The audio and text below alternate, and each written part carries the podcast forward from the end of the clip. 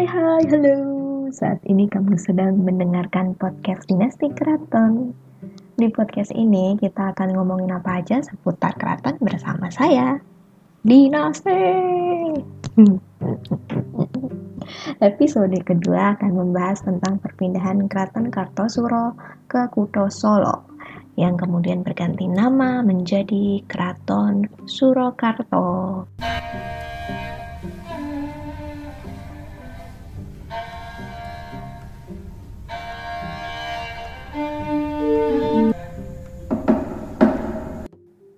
Babat tanah Jawa, ibu kota kerajaan Mataram Islam pertama kali disebutkan berada di kota gede.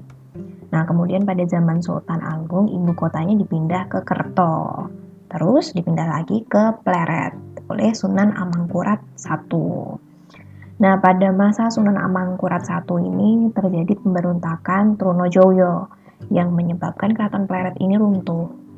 Nah, menurut kosmologi Jawa, keraton yang sudah runtuh ini sudah tidak layak untuk ditinggali, walaupun secara teknis masih bisa diperbaiki. Dengan banyak pertimbangan, terpilihlah Kuto Adikerto yang kemudian diganti nama menjadi Kartosuro sebagai ibu kota kerajaan Mataram Islam yang baru. Nah, kenapa keraton Kartosuro ini dipindah? Perpindahan keraton Kartosuro ke keraton Surakarta ini terjadi pada zaman Pakubuwono II. Jadi pada zaman itu terjadi geger Pacino yang menyebabkan keraton hancur atau runtuh ya. Jadi pada zaman itu orang-orang Cina ini melakukan pemberontakan kepada VOC Belanda. Orang-orang Cina ini terus melarikan diri ke berbagai tempat, salah satunya ke keraton Kartosuro ini.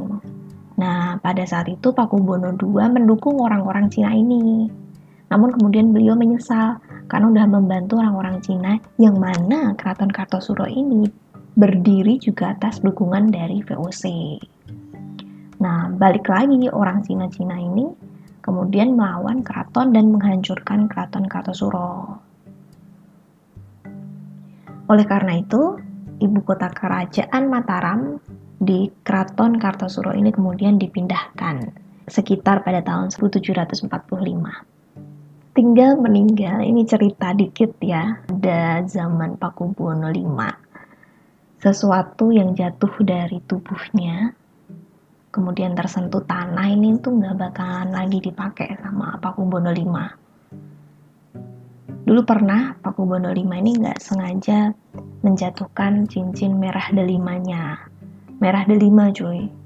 Nah ini cincinnya itu istimewa pemberian dari kanjeng ratu kencono sari nah kemudian ditemukan oleh abdi dalam nah sama abdi dalam otomatis diaturkan kepada Pakubono nah sama Pakubono ini cincinnya cuma diterima disimpan nggak dipakai lagi. Pernah juga cincin yang lain bukan merah delima gitu mungkin cincin biasa ya nggak sengaja dia mau pakai eh jatuh. Sama Paku Bono 5 ya kemudian cincinnya dikasihin aja gitu sama abdi dalamnya tapi yang nggak abdi dalam sembarangan di sini dia kasih ke abdi dalam yang paling setia. Terus kenapa milih desa Solo? Pemilihan desa Solo ini uh, sebagai pusat pemerintahan atau ibu kota baru kerajaan Mataram Islam melalui beberapa penelitian dan pertimbangan. Desa ini sebelumnya dikepalai atau uh, mungkin dikuasai ya namanya oleh Kiai Gede Solo. Kiai Gede Solo ini uh, merupakan salah satu penyebar agama Islam. Jadi desa Solo ini tuh dulunya adalah rawa. Nah sama Kiai Gede Solo dikeringkan dulu nih rawa untuk bisa dibangun keraton baru. Pertimbangan pertama, ini lokasi. Jadi lokasinya di dekat tempuran atau pertemuan dua sungai, yaitu Sungai PP atau Kali PP dan Kali Bengawan Solo, di mana pertemuan dua sungai ini dipercaya memiliki kekuatan supranatural atau keramat ya. Nah, dan ini pun merupakan tradisi keraton-keraton sebelumnya di mana keraton itu selalu berada di apit oleh dua sungai. Pertimbangan kedua, Solo ini dekat dengan Bengawan, Sungai Bengawan tadi, di mana ini merupakan salah satu sungai terbesar di Jawa yang menghubungkan Jawa Timur dan Jawa Tengah. Sungai ini pada zaman dulu merupakan penghubung ekonomi ya, sosial, politik, militer gitulah. Jadi alat transportasinya itu ya dari sungai. Bahkan setelah diteliti lagi ternyata lokasi desa Solo ini atau keraton Surakarta ini sejalur dengan keraton-keraton sebelumnya. Jadi sama dengan keraton Pajang Kartosuro ini berada di barat Sungai Bengawan tadi.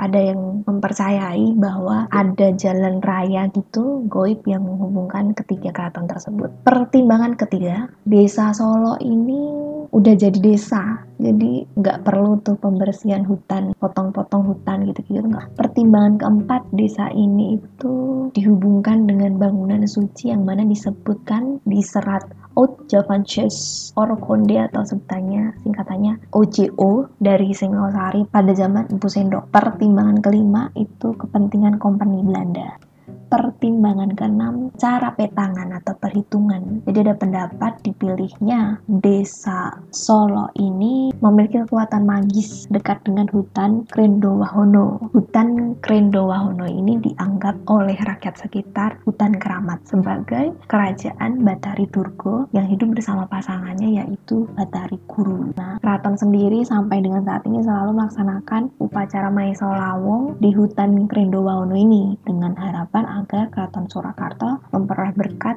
Keraton Indraprasta pada zaman Pandowo. Pada dasarnya letak Keraton Surakarta sama Keraton Kartosuro itu sama ya, jadi membujur dari utara selatan. Ada Kori Kamandungan dan Kobe Suyoso ada bangsa pengrawit dan pohon beringin sepasang yang namanya pohon beringin itu Dewa Daru dan Joyo Daru. Ini pohon beringin yang bibitnya dibawa dari keraton Kartosuro. Kemudian bangunan-bangunan di sekitarnya seperti Baluarti ini, alun-alun, Sitinggil, masjid, terus motif gapuro, hampir sama dengan kerajaan Mataram Islam sebelumnya. Selain itu nggak lupa konsep lingkaran kerajaan Jawa, pakai untuk pembagian keraton atau penempatan uh, wilayah-wilayah keraton. Kayak lingkaran pertama itu adalah kedaton. Kedaton itu yang di dalamnya istana atau dalamnya keraton sendiri. Lingkaran kedua itu Baluarti. Terus lingkaran ketiga ada halaman di luar Kori Brojonolo atau disebut Paseban. Paseban ini tuh tempat menghadap raja gitu.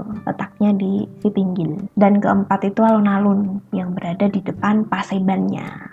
Keraton sendiri sebagai pusat kosmos, jadi dianggap sebagai tempat keramat, tapi yang paling keramat ya di Kedaton ini. Oh ya, untuk menghargai Kiai Gede Solo, jadi Kiai Gede Solo ini dimakamkan di dalam Baluarti, tepatnya di dalam Loyo Kusuman. Nah, sampai dengan sekarang nih makam ini dianggap keramat. Banyak orang berziarah dengan harapan mendapatkan berkah dan kejayaannya Kiai Gede Solo. Padahal Padahal aku 20 tahun hidup belum pernah ziarah ke sini.